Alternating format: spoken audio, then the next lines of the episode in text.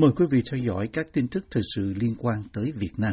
Một cựu Thứ trưởng Ngoại giao của Cộng hòa xã hội chủ nghĩa Việt Nam vừa nêu kiến nghị với chính quyền hãy ghi công và xây tượng đài tương xứng về sự kiện binh sĩ Việt Nam Cộng hòa cố gắng chống Trung Quốc đánh chiếm quần đảo Hoàng Sa hồi tháng 1 năm 1974. Ông Nguyễn Đình Bin, 78 tuổi, cựu Thứ trưởng Thường trực Bộ Ngoại giao Việt Nam, viết hôm 15 tháng 3 trên Facebook cá nhân có đông người theo dõi rằng ông thiết tha kiến nghị Đảng Cộng sản cầm quyền và nhà nước truy phong liệt sĩ và khen thưởng xứng đáng các quân nhân và viên chức của Việt Nam Cộng Hòa đã hy sinh để bảo vệ lãnh thổ thiêng liêng của Tổ quốc trong trận hải chiến ngày 19 tháng 1 năm 1974. Khi đó, Trung Quốc điều nhiều tàu tiến hành cưỡng chiếm những đảo thuộc quyền kiểm soát của Việt Nam Cộng Hòa ở quần đảo Hoàng Sa. Hải quân Việt Nam Cộng Hòa đã chống trả nhưng không giữ được. Trong trận hải chiến này, 74 quân nhân Việt Nam Cộng Hòa từ trận. Trung Quốc kiểm soát Hoàng Sa từ đó đến nay. Việt Nam Cộng Hòa ở miền Nam Việt Nam chấm dứt tồn tại từ ngày 30 tháng 4 năm 1975 sau khi quân đội của Việt Nam Cộng sản chiếm Sài Gòn giành thắng lợi Trung cuộc trong chiến tranh Việt Nam. Từ năm 1976, nước Việt Nam Thống Nhất có tên chính thức mới là Cộng hòa xã hội chủ nghĩa Việt Nam.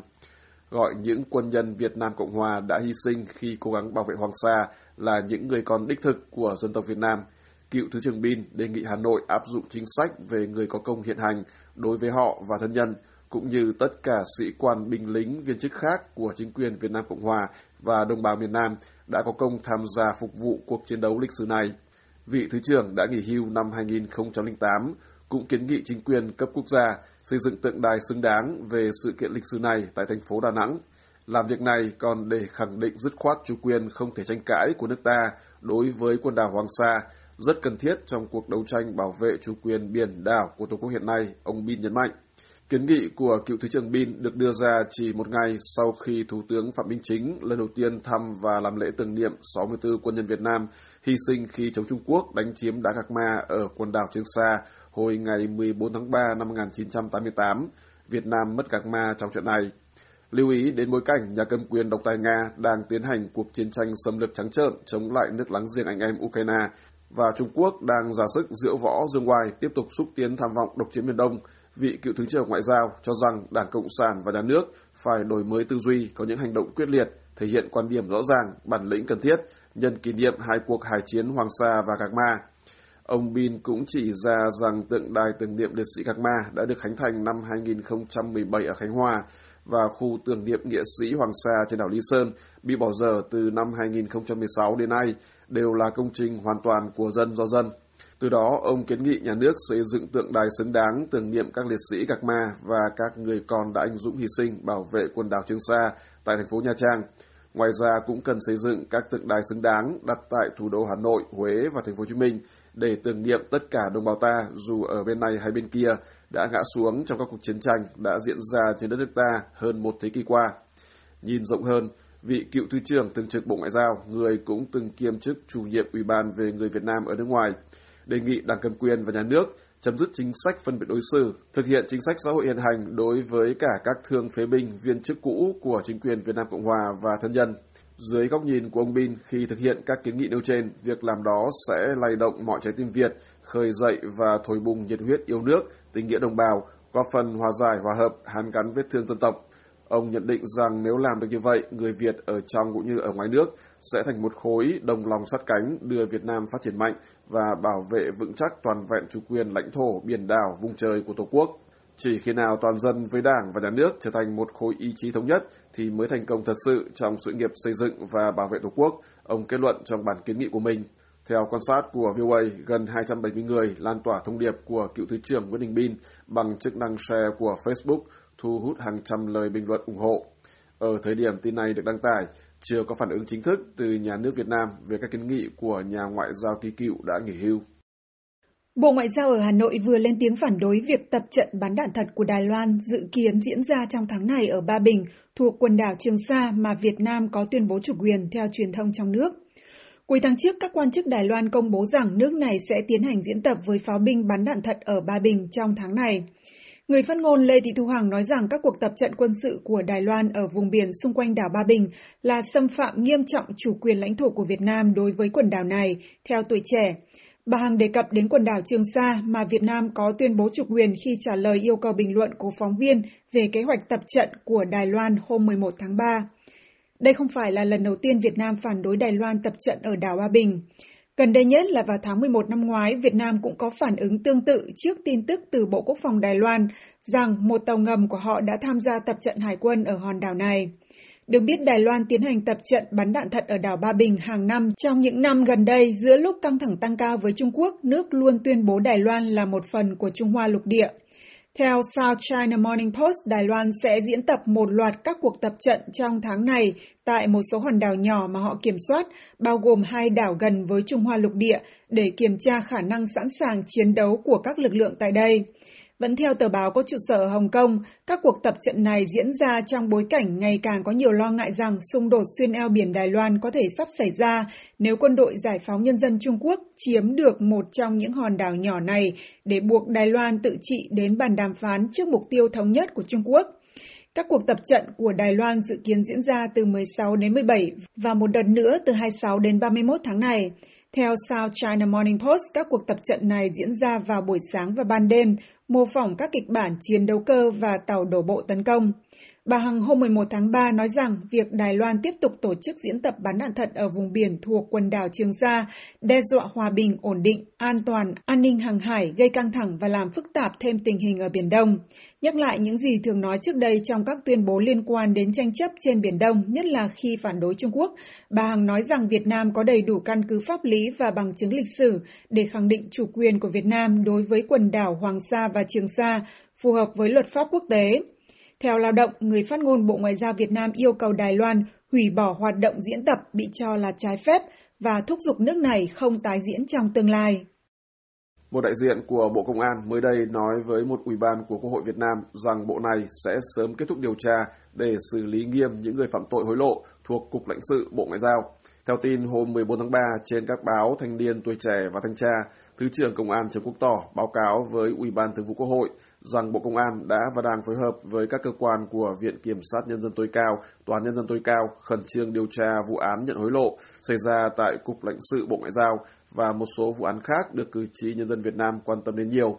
Bộ Công an đang tập trung để sớm kết luận điều tra, đề nghị truy tố, xử lý nghiêm đối với những hành vi vi phạm liên quan đến vụ việc tại Cục lãnh sự. Các báo dẫn lại lời của Thứ trưởng Tỏ cho biết. Hồi ngày 27 tháng 1, nhà chức trách Việt Nam loan báo bốn quan chức Bộ Ngoại giao bị bắt với cáo buộc nhận hối lộ liên quan đến các chuyến bay đưa người Việt về nước trong đại dịch, thường được gọi là chuyến bay giải cứu. Bốn nghi phạm gồm nữ cục trưởng Cục lãnh sự Bộ Ngoại giao Nguyễn Thị Hương Lan, 48 tuổi, ngoài ra là một cục phó, một tránh văn phòng và một phó phòng của cục này. Nhà chức trách cáo buộc bốn người kể trên nhận hối lộ và trục lợi cá nhân trong quá trình xét duyệt cấp phép cho các công ty thực hiện chuyến bay đưa công dân Việt Nam từ nước ngoài về nước. Kể từ khi tình hình đại dịch COVID-19 trở nên căng thẳng ở Việt Nam và trên thế giới, dẫn đến các nước đóng cửa biên giới với nhau từ đầu năm 2020, VOA đã nhiều lần đưa tin về tình trạng các công dân Việt Nam phải bỏ ra chi phí cao gấp 5 đến 8 lần so với trước đại dịch để có thể bay về nước trên các chuyến bay do nhà nước Việt Nam đứng sau. Theo thống kê được Bộ Ngoại giao Việt Nam công bố hồi tháng 12 năm 2021, Bộ này và các cơ quan liên quan đã thực hiện 800 chuyến bay đưa gần 200.000 công dân Việt Nam từ hơn 60 quốc gia và vùng lãnh thổ về nước.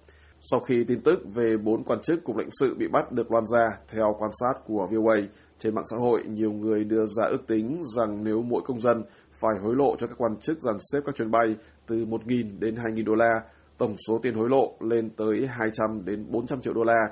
Số tiền này tương đương với khoảng từ 4.600 tỷ đồng đến 9.200 tỷ đồng, gấp khoảng 6 đến 12 lần số tiền hối lộ được chia chác trong vụ bê bối thổi giá các bộ xét nghiệm COVID-19 của công ty Việt Á. Một vụ việc khác cũng gây chấn động và căm phẫn trong dự luận Việt Nam về tình trạng có những kẻ lợi dụng dịch bệnh để trục lợi từ những người dân khốn khó. Việt Nam hôm 15 tháng 3 chính thức mở cửa lại hoạt động du lịch sau 2 năm đóng cửa biên giới vì đại dịch, nhưng các quy định về cách ly và xét nghiệm còn chưa rõ ràng do vẫn phải chờ phương án cuối cùng của Bộ Y tế, trong lúc số ca lây nhiễm COVID-19 tăng cao kỷ lục ở quốc gia Đông Nam Á. Phó Thủ tướng Thường trực Phạm Bình Minh đồng ý khôi phục từ 15 tháng 3 các biện pháp thủ tục về xuất nhập cảnh đối với người nước ngoài và người Việt Nam định cư ở nước ngoài như trước thời kỳ đại dịch theo báo điện tử chính phủ. Cùng ngày 15 tháng 3, Tổng cục trưởng Tổng cục Du lịch Nguyễn Trùng Khánh công bố Việt Nam chính thức mở cửa lại hoạt động du lịch trong điều kiện bình thường mới. Theo VnExpress, khách du lịch quốc tế từ nay có thể đến Việt Nam qua đường bộ, đường biển và đường hàng không, như trước khi áp dụng các hạn chế du hành vì COVID-19. Tuy nhiên, hiện vẫn chưa có quy định rõ ràng về việc cách ly và xét nghiệm mà Việt Nam sẽ áp dụng đối với du khách nước ngoài khi nhập cảnh trong lúc các ca lây nhiễm COVID hàng ngày tăng lên mức kỷ lục trong những tuần qua, với mức trung bình khoảng 165.000 ca mỗi ngày. Hôm 13 tháng 3, Việt Nam đã cán mốc 6 triệu ca nhiễm COVID kể từ khi đại dịch bùng phát hồi đầu năm 2020. Mặc dù chính phủ thông báo rằng hầu hết các hạn chế được dỡ bỏ từ 15 tháng 3, nhưng chưa ban hành một hướng dẫn cụ thể nào. Ông Khánh cho biết phương án mở cửa lại hoạt động du lịch vẫn đang chờ văn bản cuối cùng của Bộ Y tế về hướng dẫn quy định nhập cảnh theo Vietnamnet. Trong cùng ngày, Bộ Y tế có văn bản xin ý kiến Ban chỉ đạo quốc gia phòng chống dịch COVID-19, trong đó đề xuất du khách có thể nhập cảnh với kết quả xét nghiệm âm tính bằng phương pháp test nhanh trong 24 giờ và RT-PCR 72 giờ trước khi xuất cảnh. Đề xuất của Bộ Y tế được truyền thông trong nước trích dẫn còn nói rằng trong vòng 24 giờ kể từ khi nhập cảnh, du khách phải xét nghiệm và chỉ được tự do đi lại nếu âm tính. Bộ này nói rằng họ không chủ trương thắt chặt quy định với khách quốc tế.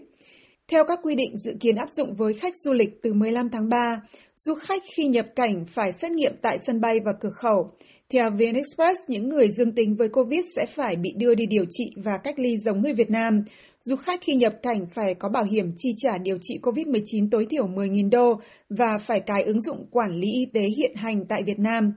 Nhận định về sự thận trọng của Bộ Y tế trong bối cảnh dịch bệnh phức tạp, ông Khánh nói rằng điều này là cần thiết. Tuy nhiên, ngành du lịch trong nước bị tác động nặng nề bởi đại dịch trong hai năm qua, ủng hộ việc mở cửa trở lại mà không kèm yêu cầu cách ly.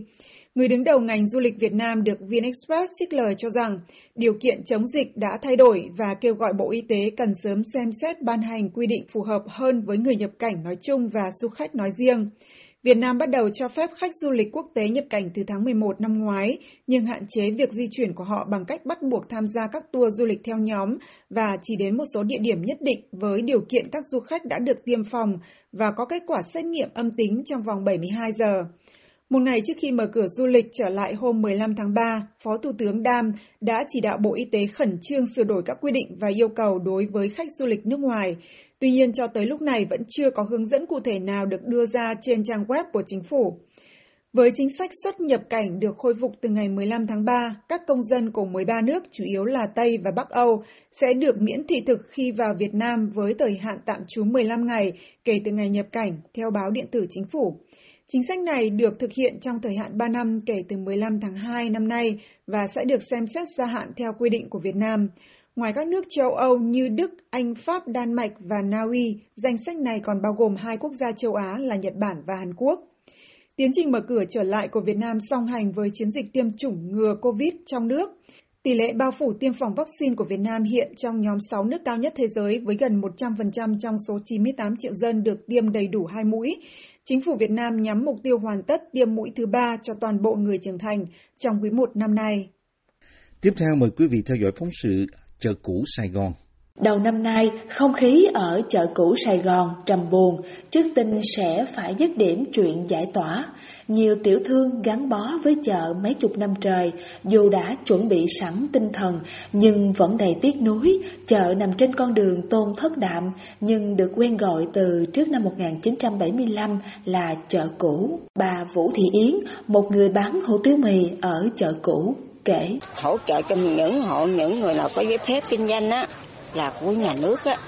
thì được 69 triệu. Họp nhiều lần người ta kêu quà mà tại vì ở trên cấp trên, người ta chưa có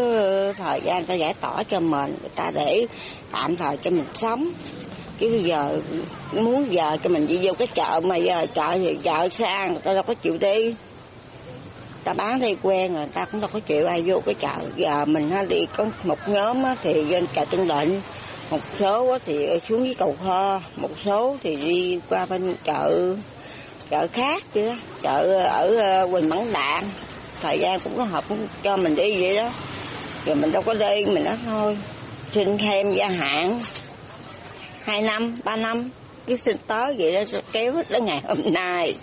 Sau trận dịch Covid ở năm ngoái, buôn bán ở chợ cũ càng thêm ế ẩm và tiểu thương thì cứ cầm chừng chờ giải tỏa. Bà Nguyễn Thị Mỹ Hương, một chủ sạp hàng trái cây, cho biết. Cho mình bán gì tới tháng 5, tháng 6 gì ờ, năm 2022 này là nói giải tỏa nói gì thôi. Thì ờ, tiểu thương ở đây người ta chỉ biết ờ, cái tình hình nó vậy thôi. Trong ký ức của tiểu thương nơi đây thì thời vàng son ở chợ cũ sau tháng 4 năm 75 là một khu chợ trời với hai sạp hàng đối mặt nhau. Chỉ có một lối đi ở giữa được mở rộng với nhiều con đường bao quanh. Chợ cũ khi ấy tấp nập người mua kẻ bán chứ không điều hiu như hiện nay. Bà Vũ Thị Yến nhớ lại. Hồi xưa là có cái chợ Quỳnh Thúc Kháng, Tôn thúc Thiệp, rồi tới uh, hàm nghi rồi tới đông hít đạm. Hàm nói chung nhà bao gồm hết. Hồi xưa là đông lắm. Cái năm 1978 79 80 cái chợ mình rất là đông. Về bán chợ hàng tàu. Đó cái thời đó cô mới có mười mấy tuổi à. Con cũng nghĩ con mười mấy tuổi à. Mười bảy mười tám tuổi. Đó là cái chợ rất là bao la bán hồi đứa lúc đó bán thì bán một người bán mà nuôi cả gia đình Ký ức về một Sài Gòn xưa ở chợ cũ là điều mà người ta dễ dàng nhận được sự chia sẻ đầy tiếc nuối. Bà Nguyễn Thị Mỹ Hương kể tiếp. Từ hồi xưa giờ mà giống như sao mà người ta đặt chợ này chợ cũ con thấy không? Người ta nói đâu có thấy ờ, ờ, à, bản hiệu gì đâu. Nhưng mà cái chợ này là lâu đời rồi người ta đặt chợ cũ. Cô bán ở đây cũng phải là ít nhất là 40 năm rồi đó. 40 năm. Từ hồi mà cô bán ngồi ở dưới đất ngồi ở lầm giữa mới đầu ngồi ngoài kia ngoài kia vô trong ngoài đường hàm nghi rồi vô trong đây ngồi ở dưới đất. Ngồi dưới đất sau rồi mới lên trên đây trong miên man hồi tưởng đó, nên không lạ khi tiểu thương bùi ngùi trước việc sắp tới đây, họ phải rời bỏ nơi đã có thời gian gần cả đời người gắn bó và chuyện giải tỏa chợ cũ đang mang đến nỗi lo mới về cuộc mưu sinh lúc dịch giả còn ám ảnh.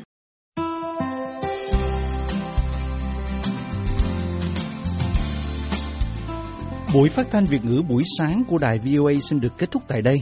Tấn Chương cùng toàn ban Việt ngữ xin kính chào quý khán giả.